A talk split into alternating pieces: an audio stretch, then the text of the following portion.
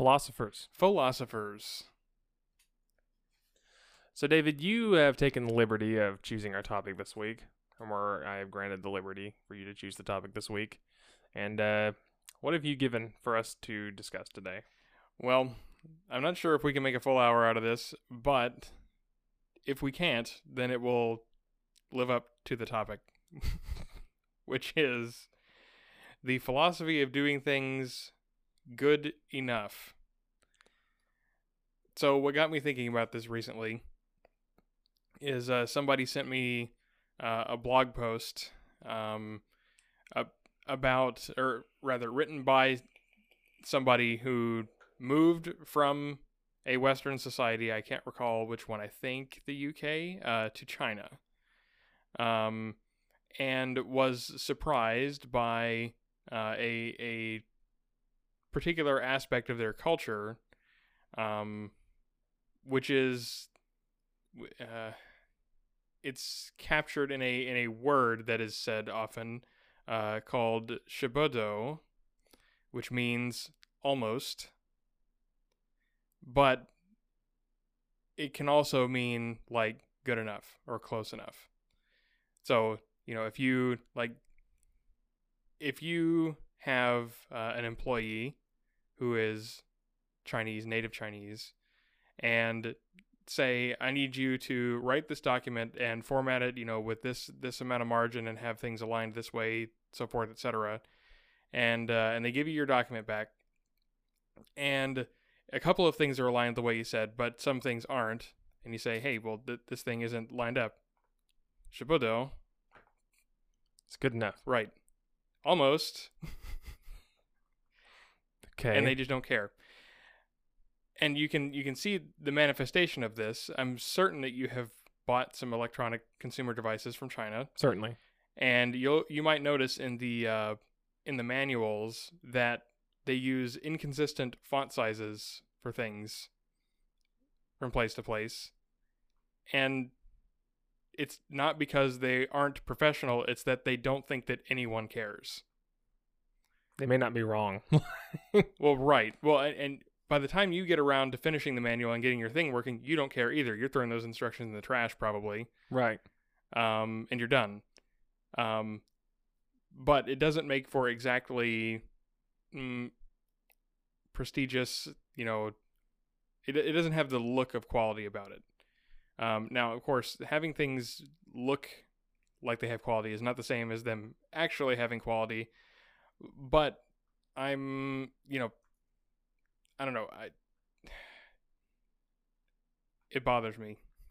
You know, I actually have a personal anecdote that probably will bother you as well. Um, certain it will because I think I know what you're gonna say. But go ahead. Right. Well, um, my father owns a well, he's a partner in owning a contracting firm, uh, construction contracting. Okay. Another area in which, you know, I think this term could apply, um, especially for anyone who's ever hired a contractor. Um, and my don't me wrong, my dad is a professional and he does really good work. He's been doing this job for 40 plus years. He's really good at what he does, and every and a lot of his customers are all just ecstatic about the work that they do. But when I was uh, and I worked for him when I was uh, before I was old enough to go work for someone else, you know, um, so it's anywhere from like 14 and on. And I went to work with him even before then, but I wasn't doing anything meaningful. But around 14 or so, I actually started contributing in some way to the work he was doing and he would always look at something being done and he was a real stickler for things being done a certain way but he would always say hey i need you to go in here and do x doesn't have to be perfect but do it like this but he would always preface everything that he does with it doesn't have to be perfect and it's a similar thing and and i think what the after working for him for years i finally started to get what he meant um, there are a lot of things that don't have to be perfect because a because no one cares. You know, uh, most people don't really care what this what what's in the gap between their walls is. You know what I mean? Um, and I've Right, but they care about what the walls look like. exactly, and and my dad being a painter specifically, that's kind of contracting was. That's what everyone looks at. So that needed to be perfect, but everything else didn't need to be perfect. Or, and a good example is if you've ever seen a textured wall, like the walls in this room are textured, right? I think it's called orange. Well, I mean, it's very common practice to reduce noise, but um, they're orange peel textured. Okay. You can see if you've been trained exactly where this wall's been patched before Mm-hmm. because they don't texture it again when they're done, or it's a different. It, you just can't duplicate the same type of texturing twice without No, it's it's thing. like when you need to repaint a car. You have to repaint the whole thing, or you can tell exactly where it's been repainted. exactly. Um, more importantly, though, uh, I've witnessed people on construction sites. You know, the the walls framed up and they're laying sheetrock along the walls, and there are gaps in the sheetrock where things are going to go. Well, if you got some just a little piece of trash, something like that, like uh, especially electricians are notorious for doing this. They'll have like some garbage pieces of plastic that came off of a housing they're going to put on. They just shove it down inside the wall. No one cares. No one's ever going to see it. Because if you're seeing that, you've probably got a bigger problem, and you won't care about this one. Um, now, is that the most professional way to do things? Nope. But the person who buys the house, when they walk in for the first time, and they look around it, they're not going to see any of that. Or until they put a hole in their wall. Sure. Yeah, which might never happen. There you go. And if they do, they're probably going to pay another contractor who's done the same thing and isn't going to say anything about it. You know. But that's, I guess that's a personal anecdote about where I've seen something similar. Uh, that's the first one, and I think the second one is the one you you you're very well aware of. Having a background as an engineer, we we love the concept of good enough because we exist in the real world, you know, and where nothing is perfect. You can lay a mathematical model of what a plumbing system should look like or an electrical circuit should work like. But you'll never achieve that. Right, it's impossible. It's impossible to achieve something with that level of perfect precision. So instead, we determine different levels of good enough. um, oh, I need this circuit to output X voltage um, with this very this amount of variation. Okay, I'm close enough. Five percent degree of error. That's fine. So, I think, I think I can tell a distinguishing characteristic between like the the proper engineering good enough and this casual cultural good enough. Okay. In engineering, we can clearly define good enough. So, like if we if I have uh, an integrated circuit that has uh, you know a, a voltage rating, let's call it five, because it's easy. Um, you know, obviously getting a real uh, you know, honest to goodness, five volt power supply is almost impossible. And if you scrutinize, it is impossible. Um, so obviously we can't we can't do that. S- But if we get five point zero zero zero zero zero one volts, it's not going to destroy the component. So we can clearly define good enough as does it destroy the component? No, good enough. Right. Well, and additionally, I mean, to be totally honest with you, the barrel plug, okay, Yep. the common barrel plug can support anywhere from 5 to 24 or even 48 volts. I was gonna say you can get real high, yeah. You're real high with that. I don't know about you, but I've purchased things, and you, and a lot of people, at least people like me, I have a ton of power adapters that fit to the wall that come out into a barrel plug. and they're all the same barrel plug. They're all the same barrel plug, but they're very different voltage ratings. Yes. and there have been many a time when I had a nine, I needed a nine volt barrel plug, but I had a twelve, and I was like, good enough, and it still works because, but it, but it's so it's it's wrong. You're not supposed to do that, but people do it. Another common one in that ballpark for people who have phones. Hey, I have a micro USB port on my phone. I'm going to plug it into this power adapter. Uh, my dude, that's a one amp power adapter. Yeah, good enough. Okay, what about the 2.1 amp one that comes out of your car? It's going to charge my battery faster. That's true. Your phone will get really hot, but good enough. It doesn't destroy my phone. What about the 9 volt one? 9 volt 5 amp one that some of these superchargers come with? Your phone's not rated for that. Well, if it blows up, not my problem. I'll sue. You know, and we just, I think that's the American version of good enough is I'm going to keep going until I can sue somebody. um, but I get what you're saying. So, what's the difference between the cultural version then? So the thing with the with the cultural version, I think, is like a a satisfaction with having not even met the requirements. For instance, with my my document example, it's like I I told you to format it in this way, and you literally didn't.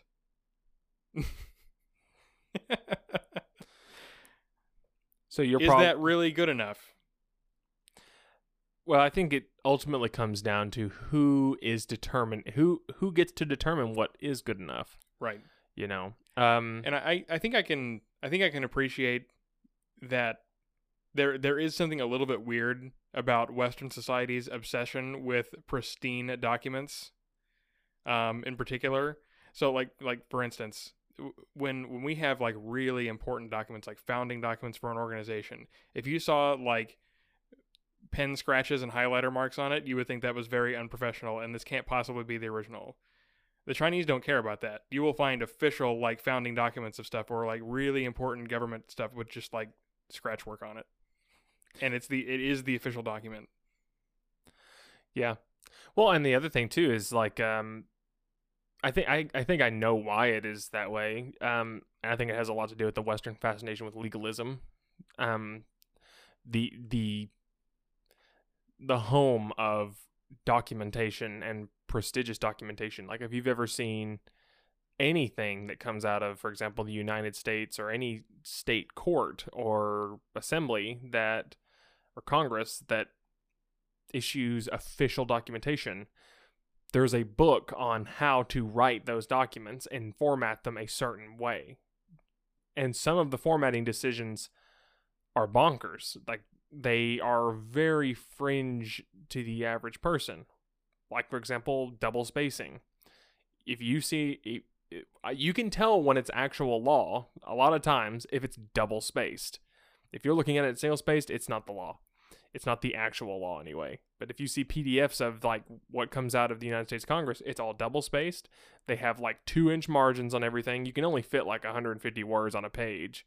And it's no wonder that these document stacks are huge, you know, and they're in a very, they're in the same font consistently all the way through. It's always emboldened for some reason, you know, and there's this whole thing. And I think a part of that ultimately has to do with how we perceive officialness as compared to how maybe the Chinese culture sees officialness. You know, uh, a good example I would think is looking in the United States at pen testers, like physical pen testers. Um, if you try to walk into an area that is restricted access in just plain everyday clothes with disheveled hair, you're probably going to be stopped. But if you wear a suit, and more Nobody important, questions what you're up to if you wear a suit and you look like you know where you're going. Yep, and especially if you have some type of ID badge, even if it just says, you know, you know, female body inspector on it or something garbage like that. i- It's laminated. Yeah, Lamination. That's another one around here. As- If it's not, if it's not laminated, it's not legit. You know. Right. um, but it all has to do with perception. You know, we, um, in the West, have a fascination with looking the part. In addition to, and that I think is an extension of that professionalism or officialness. You know, and it's not been till very, very recently that a lot of corporate environments, you don't actually have to wear a full blown suit anymore. You can get away with a collared shirt and non blue jeans, you know, just pants that aren't blue jeans, whether they be chinos, slacks, whatever, you know. Uh, but I don't know. I don't know enough about Chinese culture to know if you have to look official when you're doing things in the same way or how that goes. I just know that that's something I've observed in not just the United States but in the West is you have to dress the part, you know. Or yeah, there are obviously times when you have to dress the part in Chinese culture because I mean you see uh, government officials in uniforms, so they, obviously have some concept of that. But yeah, I don't know how that extends into the professional world at all. Um. Hmm. Well, I think another thing too is that in China, the professional world, um, or the market world. So we're talking about companies, not governments. Companies already get so many different exemptions from individuals in China, like special economic zones and stuff like that, where they're allowed to just do their own thing. And in a way, they're already so apart from the rest of the culture, you know. And you might be able to chalk this up to maybe the Great Leap Forward, you know, a just a very rapid industrialization where, you know, like and that a comparison would be like in the United States, the position of a lawyer or an attorney or a barrister, which is they're originally known as, that's an, that's a position that's existed for a long time, and it stems from a social class of wealth traditionally. You know, barristers typically in in the UK or in London or in England at the time, sorry, um, you almost had to be a lord to be a barrister. You were the only person that could afford that kind of education, and it was usually seen as a way to extend. You know, and, and you were the only one that usually cared. So you were used to wearing the wigs. It was a part of your symbol of social status and this, that, and the other. So you would wear a wig, a robe, and all that stuff. And even judges today in the United States still wear black robes for some reason. You know, it's it contributes absolutely nothing to their ability to interpret the law, but they still wear them. You know, uh, I feel like China, having gone through the Great Leap Forward and being communist in nature, you know, it's trying to eliminate the class distinctions. And so to have positions outside the military or the government that held any kind of special symbolism to it, that symbolism would have been sought out and destroyed. Same way in I'm much more familiar with, you know, Soviet communism than I am with Chinese communism. But in Soviet communism, the only people that ever wore uniforms were state officials, you know, the state was the only thing that was unique. But besides that, everyone else was just a person. You know, and they went to great lengths to destroy any type of symbolism that grew out of any kind of class or grew to divide people into any meaningful cluster. Um, all the way down to religious symbolism. You know, there was a great purging of, you know, crosses, you know, Eastern Orthodox crosses and uh, Avery, you know, Jewish Stars of David and stuff like that. Like they went to great lengths to remove culturally significant symbols that weren't the state, you know. And I feel like maybe there was something similar in China where, you know, we don't wear suits to work because that's a symbol of a higher class. But because you're in this special economic zone, you're already breaking those rules. And so there's no traditional foundation for those things like there is in the West. But that's just my thought on it. Just with my very limited knowledge of what both Chinese culture and Chinese communism and how it affected Chinese culture. Like I know nothing of what Chinese culture was like before communism or before the modern day. You know, I have no context on its history. So, but that would be my guess. Just looking at some of the more obvious cultural differences, you know, one coming from a more liberal English common law sense, and then looking at one that had probably a, uh, I don't know how to broadly group it, but essentially an Eastern doctrine similar to you know, Confucianism or something like that, where you I know that in in ancient China they did have very strong cultural markers for the different classes, but having gone through a Chinese, uh, having gone through a communist revolution, all of that was destroyed, you know, and uh, was actively repelled, I would think. Right. Um, but that's just maybe how we would talk about how it came to be this difference. Um, as far as my issues with the good enough, you know, way of thinking or culture itself, I'm not sure, you know. Like, uh, do you have any issues with the culture of being good enough itself? Like, if you were to pull it out of its context of just being something that's as of why it came about, you know, if you just look at the philosophy itself, what are your thoughts on just the raw philosophy of I, setting. I think I think the raw philosophy is what upsets me the most. Like the, the like because when you put it in a context of how it might have developed, then I might feel a little bit softer about it because then it's explained. But on its own, I think is what like I don't know. It, I find it I find it difficult to to um I don't know, like it to me it's like soft apathy. I don't care that I didn't do it right. I did it almost. So, uh, just to clarify, is the culture that it's almost better to be this way than to be perfect, or is it just a no? I don't think tolerance? that, I don't think that like I don't think anyone would go out of their way to do things almost the right way, but not quite. I don't think anyone uh, says that. Um, I think it's that you know putting forth some effort, and then when you when you look at it and you're like, eh, even if you haven't met your specification. I think another factor that might contribute. This is just me guessing based on what I know about Chinese culture. Um, and this may apply more to Eastern culture in general, not specifically China, but inclusive of China, has to do with the difference in the Western and Eastern philosophies on fundamental p- people units.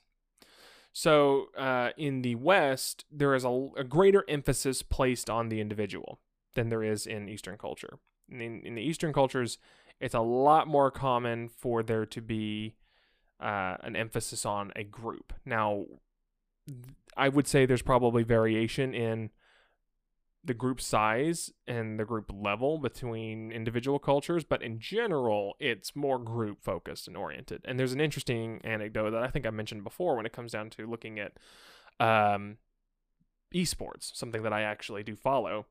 Um, esports have the luxury of being international, a lot easier than other common physical sports, with the exception of soccer or football.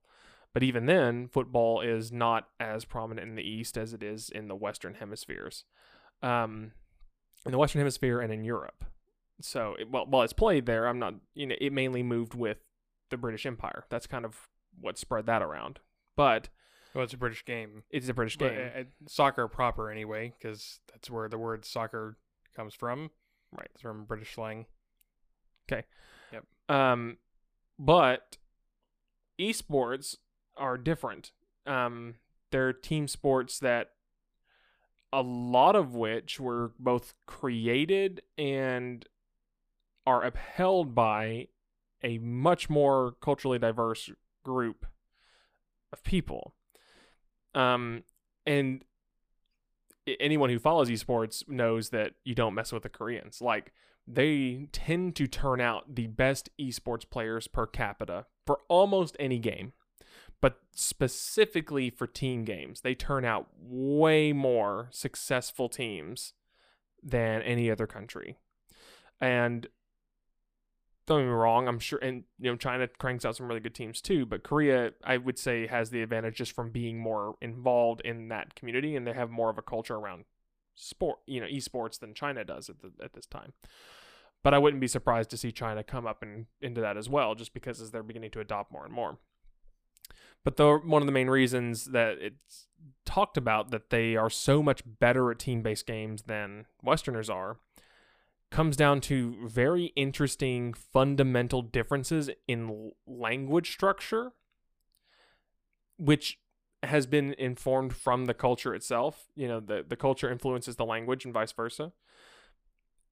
And it's the efficiency of their ability to communicate for group, for group coordination is a lot better than English or Yep. Spanish or any Latin language. Right. Uh, their their language is constructed in such a way that referring to things from an external perspective from an individual is just is just common. And when you're playing a when you're trying to achieve a goal as a group, it's very beneficial to be able to provide context for other people outside of yourself. You know, in in in the West, in a lot of Latin languages or you know Eastern lang- Western languages, sorry, um, there's a bunch of hidden assumptions being made about what we say. Like anytime I say anything about an experience, it's automatically assumed it was my experience. And that's just how we do things, you know. Hey, did you know that there was a guy who did blank? Okay? Just by me having said that to you, you know that I either witnessed it or I'm I'm telling you what I've learned about it, not what the facts are of that thing. I don't have a clean way of saying the same thing twice without significantly modifying the sentence to tell you whether I personally experienced it, I experienced it from someone who experienced it directly, or I'm reading of a third hand account. We don't, we have to use more words to say that.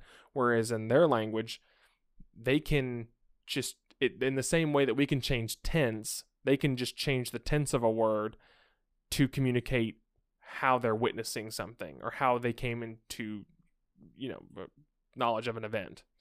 And and uh, so that long tangent, you know, when we look at that in the uh, culture of you know being good enough, I think it's a lot safer to say for an individual in a culture like that that if it's good enough for me, it's good enough for everybody. You know, if if I can read it and I can get what I need from it, anyone who has a similar perspective to me will get what they need from it. I don't need to take special consideration or be extra precise for another point of view.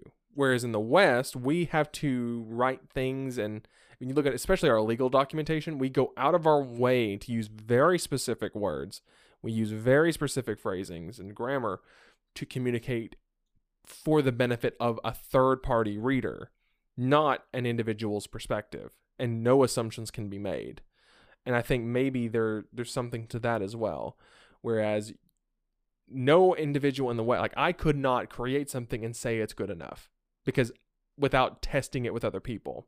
Like I have to go out and get approval from others because I'm not able to make the same assumptions because we are not as culturally homogenous in the West as in the East. I think maybe that might contribute to it some. I don't know what you think about that, but if that makes it feel any better for you, I don't know. No. No. Uh, uh, no. I don't know. I mean, yeah, I'm I'm familiar with that that that fact that that the homogeneity of their of their culture is is stronger and I don't know, like I think really what that like the, the thing that is similar to to what I was talking about boils down to they're different. Which yes, but that's kind of what we're what we're talking about. Uh, well, I guess we're not necessarily talking about the fact that Eastern cultures are different, but rather the the root topic is the the idea of Actually, here here's a place where we can take it because we're kind of we're kind of running on. Or it seems to me we're running on fumes for for Chinese culture specifically. So that being said, really, it's the it's the idea of like. Well, it, it does it does come. I've already said this apathy, although not like total apathy, but the complacency, I think. Being okay with things not being okay. Hmm. Being okay with things not being okay. Huh. Well, I mean, okay. What cultural circumstances leads to someone being that way, and what cultural circumstances tend to lead to someone not being okay? with something not being okay? That's a difficult question to answer. It is, Um, and I'm not sure that there is any scientific answer or any, you know, maybe Not not that I have access to anyway. sure, Um, but your opinion, you know, this, sure. you know, we're, we're the We- faux we can- philosophers here. yes, We can we- make up can- whatever we want. We can, we can have opinions, yes. Um, I think I would say one obvious thing people are complacent when they perceive others around them as being okay with the situation. Well, this this isn't always the case. Because there are people who are discontent while uh, they are they get upset that everyone else is okay with it. But a lot of the times if you're, you know, if something happens, well, I, I'm I'm certain that you are are very familiar with this situation. Something happens, you think it's weird, you look around, nobody else seems to think it's weird, and now you're okay with it. You ever had that happen? No. No. well, okay, I have had that happen only a few times, and it's usually when I'm in a new environment. Um, um and and concerning something that is within the realm of that environment to be possible. Like a good example being if I go to work for a new company and everybody leaves the office for lunch. And I look around and no one's here and then everyone comes back and no one complained that the office was empty. That would be strange to me because I've never seen a workplace completely shut down for lunch. But that's within the realm of that, you know, I could see that being a possibility. I just never witnessed it. So I think it's strange. But because I, you know, look at local clues, it seems to be fine, then it seems to be fine and I stop worrying about it so much. But that's kind of the only area you know it would have to be it's a combination of the two. It's i'm only okay with everyone else being i'm only okay with something if everyone else is okay with something if the thing that i need to be okay with is within the realm of like sustainability and you know if the thing we're not, we're being okay with is not going to negatively affect the environment from my perspective you know i still take a personal judgment on it. Um but there's there's room to negotiate on things that I would be okay with as far and then things that someone else might not be okay with, especially if that other person has more authority over an area. Like if my boss is okay with it, then I care more about what he says to say than anyone else being okay with it. But yes, I have had some scenarios like that, but they are pretty rare. So sure. I, I don't think that they are very common situations, but it's just something that came to mind. Um, I think another thing that might uh, cause complacency uh, might be the a a feeling of impotence. If somebody thinks that they can't change anything, then they can cope with that by becoming complacent. Oh, I definitely think that that's what my first thought was is that in you know certain areas of the world it's like, oh, I mean, what can I do about it, you know? And it's well, it's both what can I do? I can't change anything, so whatever, it's fine. You know, there's no sense in worrying about something in which I, over which I have no control. And the other one is it's similar but different is um it kind of goes back to the first one which is no one else is going to change it. Why should I put forth more effort for everyone else's benefit and I'm not going to receive any I'm not going to benefit from this. So why would I care, you know? Hmm and he, I think you see that one a lot in. I think you see that one a lot in workspaces as well.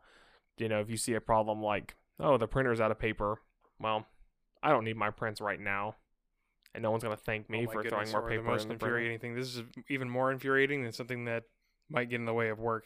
When when, ooh, when I walk into the break room, and somebody has left me an empty pot of coffee. The seething rage. yep. um, hmm. It's like, huh. No one poured a new one for me, so I'm not gonna pour one for the next guy. You know, and and sure there are problems with that as well, but I mean, I don't know. I don't know. I feel like there's there's plenty of reasons that people would be that way, but as far as looking at cultural reasons, I think when you really start to consider what it might be like to live under a communist regime where you are explicitly told that you you aren't special, you know, you're the same as everyone else. Um, I I would think it would be very easy to that that gives you this strange authority to be okay with things that everyone else that if if you're okay with it, it goes both ways. And that's one of the problems with communism is if we're all the same, that if I'm okay with something, everyone else has to be okay with something because we're all the same. And then also on the other foot, it's everyone else is okay with this, so I have to be okay with it. So I think w- looking at how kind of human social structures evolve, if you artificially constrain people's ability to negotiate on things, I mean, it, it, look at this in a. I want to take it back to a work environment because I see this happen all the time. When something goes down at work, you know, like say there's something unnatural that occurs, like we're, you know, something different. Nobody thinks about work. No one thinks too much about what they really would want. It's what are we doing? You know, like what what is the protocol? What are we going to do? And no one focuses on their job, but everyone's okay with no one focusing on their job because you're not focused either. You know, and um, and and even further, in different cases, you know, you see, you look across the, say you have a team of 10 people and originally you had set out to we're going to have a meeting every day at one o'clock to to go over this and whatever. Well one guy just doesn't show up to the meeting one day. He forgets about it and it doesn't get doesn't get disciplined for it or anything like that it's just it's seen as fine well that's one person seeing it as i'm okay with not being there so everyone else should be okay with me not being there how quickly is it until no one shows up to that Right, meeting the because whole thing dissolves because exactly well, if he doesn't have to be there, then I don't have to be there, and I have more important things to do than sit in this boring meeting for an hour Yep. or whatever. and I think that's the Western version is my time is the most important time. So if that person whose time is worth less than mine doesn't have to be there, well, my time, which is more important, shouldn't have to be divested on that either. So that's an interesting thing about people as well as how as watching standards just absolutely slip under any kind of authority, you know, or any kind of any kind of active effort to uphold a standard, you know. Um it goes quick you know the the whole give an inch take a mile kind of conversation uh yeah it's it's something else for sure. Um but i don't know. I mean i personally with just the raw philosophy of something being good enough i'm okay with it to be honest with you. I really am. Um Figured you would be, which is why I wanted to bring it up. yeah um i don't know. I i feel like i'm okay with it because i really care most about myself and don't be wrong there are this is a very obviously selfish thing to say but it's true you know if something's good enough for me then i'm not willing to put forth any more effort until otherwise stated or unless there's a pre-existing thing- standard I I guess maybe I set standards too high for myself. I think that's the thing is that I am a perfectionist. And so anyone else who isn't is falling below my standard. Yeah, I I mean I understand. I I know people who are similar, and um, yeah, I, I know I know of, of plenty of instances where that's the case. You know, I I've seen people who, for example, hold themselves to a stricter physical standard, right? So, to them, maintaining a certain level of physical fitness is important. So anyone else who doesn't is lazy. Right. Now, that's a relative judgment.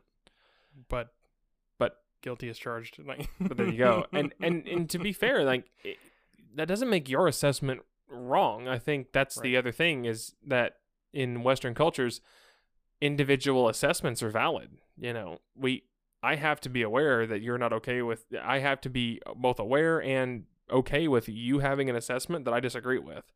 That kind of thing can't fly in any kind of, you know, groupthink regime, whether it be socialism, communism, whatever. You can't have that, you know, because when we're all the same, no one can override anyone else. Right. No, no one dis- can disagreeing decide. is not being the same. Yep. Exactly. It just it's not congruent at all with the philosophy. Um but the other thing too is how that plays into the you know human social structure is are you okay with others not meeting your standards or not. You know, how okay are you with someone else not meeting your standards? You know, what what can you do about it? And in and don't be wrong, the, each person always has tools to influence other people based on those standards. You know, I think a great one to look at is in relationships. You know, that's the one thing that gets talked about a lot is you would hope that you would find a partner that meets your standards, right? I think I think that's a pretty common thing. I don't think anybody goes and says, "I don't care," you know, they don't have to meet my standards. It's like, okay, you know. but um the reason we get choosy and have choices are to provide ourselves with that plethora of options of people who might meet our standards and additionally uh, it, it's what encourages us to improve to meet other people's standards so for example if you're out and and, for men especially there's an interesting thing where it's um I, I've heard people say you need to lower or you need to have more realistic standards. That's what that's the way it's said, but what is being what what's actually being communicated is you need to lower your standards because yours are higher than what is realistically acceptable. Based on and this is another one where there's a hidden caveat here, which is based on my experience, you need to lower your standards. No one says based on my experience, but that's what's being implied because of how our language is, is right? So when it comes to if, if having a partner that meets your standards is very very important to you and is a priority, then you would have to accept the consequences of what it would take for that. So that might involve going without a partner for longer periods of time. And if you're okay with that, then you're okay with that. If you're not, then you might negotiate your own standards. Or, as it's commonly put these days, what are your deal breakers? You know, like you need to prioritize your standards in the event of you beginning to adjust your standards. What things are you going to compromise on and what things are you not? You know, and that's something that I feel like a lot of couples don't have those kind of conversations, but they they do end up playing out though in very superfluous ways. This, this is very reminiscent of a, or not maybe reminiscent is not the word that I should use there. Um, of a uh, of the conversation we had before beginning this episode. This uh, this reminds me of of courts because we have here, you know, obviously we we have you you cannot well okay I, I say that it is a tall order to enter into a relationship and have everything worked out before initiating the relationship. So you have situations in which you you didn't figure out okay where are you going to compromise on this issue? But then here's the issue time to figure it out. Yeah. And uh, what are you going to do when it doesn't work out you know? Do you go back and negotiate the standard or do you patch it you know? And uh, it's always been my advice that you you always adjust and look at the standard itself because people do change. Like that's the thing. I've heard it said that people don't change they'll always be the same. And it's like well that's that depends on what you're talking about. Right. It's a generalization. It's a generalization. Like, and like any other generalization it's generally true but not always. Right. Well, and and even then, when you say people or that person, you know, if I were to say about a specific individual, hey, you know that guy Tom. By the way, we don't know anybody named Tom together. I don't think we. But anyway, it's a besides the point. Hypothetical person Tom. I can't believe you would say this about Tom, but go ahead. I mean, it's Tom, dude. but if I look at Tom and say, man, that Tom, he just never changes okay, if I say that Tom, he just never changes, I'm probably not talking about all of the things that goes into what makes him a person. I'm probably talking You're about complaining about one specific thing that he just won't get over yet. Yeah. But we don't say it like that. We say in general that person just doesn't change. Whereas in fact most people in fact do change greatly over the course of their life. And irrefutably in some ways, you know, most of your tissue is replaced throughout your life if we Sure, want to get you are the ship of Theseus. Yeah. Yeah. But also, you know, as far as our behaviors, our behaviors are constantly changing as long as our external environment is changing because we cannot continue to act the same way in different environments without consequences, you know. And not only that, but we, talk all the time about maturing, you know, like or getting older. You know, people do change throughout their lives, and so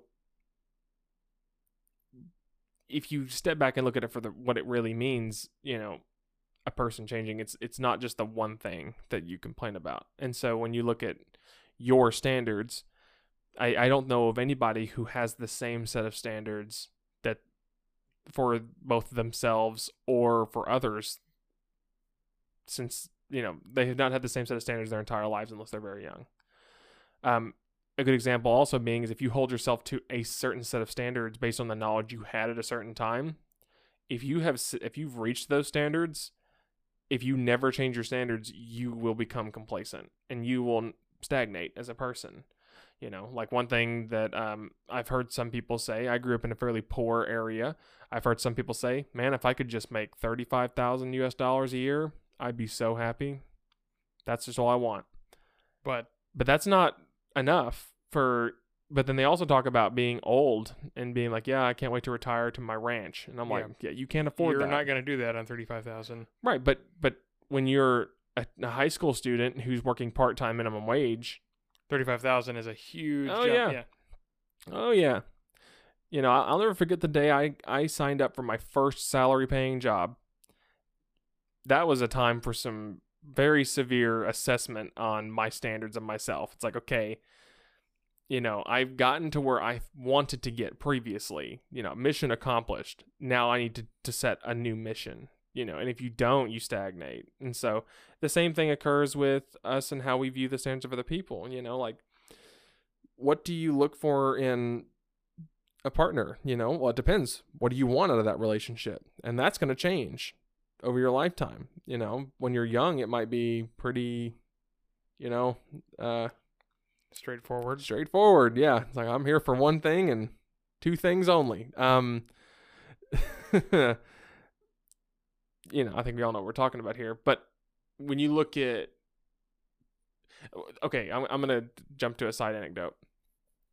Old people that date are strange to me. and what I mean by that is like widows and widowers who are senior citizens, like in excess of 65 years or older, they still go out and seek partnership but their seeking partnership is for very different reasons than someone who might be 16 to 24 years old okay? Um this just isn't is my this is my carbon example of how your standards change. Um uh, you know at that point you know i've i've had i've known people who were that age that were trying to go out and meet somebody and it's like why? Like you know what are you looking to get? And they're like well i mean at my age it's more about the fact that most of the people that I knew growing up are dead. I don't know anyone anymore. You know, I literally do not cannot relate to anybody because everyone the vast majority of living people have not shared the same experiences that I have. They don't remember JFK. They don't remember this, that, the other. They don't know what it's like to have grown up during the GI Bill generation, you know. They don't know and I can't recreate that artificially. Right. And so I'm looking for someone who has had those life experiences. And I think that's also why you know, there's no rule that you have to enter into a relationship with someone who's roughly your age, but it tends to happen that way. And I think a lot of the reason is for that it's shared experiences, but when you're young, that may not be the case, you know. So I don't know. So what you define as being good enough, what your what standard you're setting for being good enough, definitely changes with what goal you're trying to achieve at the time. You know, and and this is kind of ir- irrespective of any cultural differences. I would say that's pretty universal, but uh, how much that contributes to something being good enough or not, I think is different. But I do think it's a factor universally, in my opinion.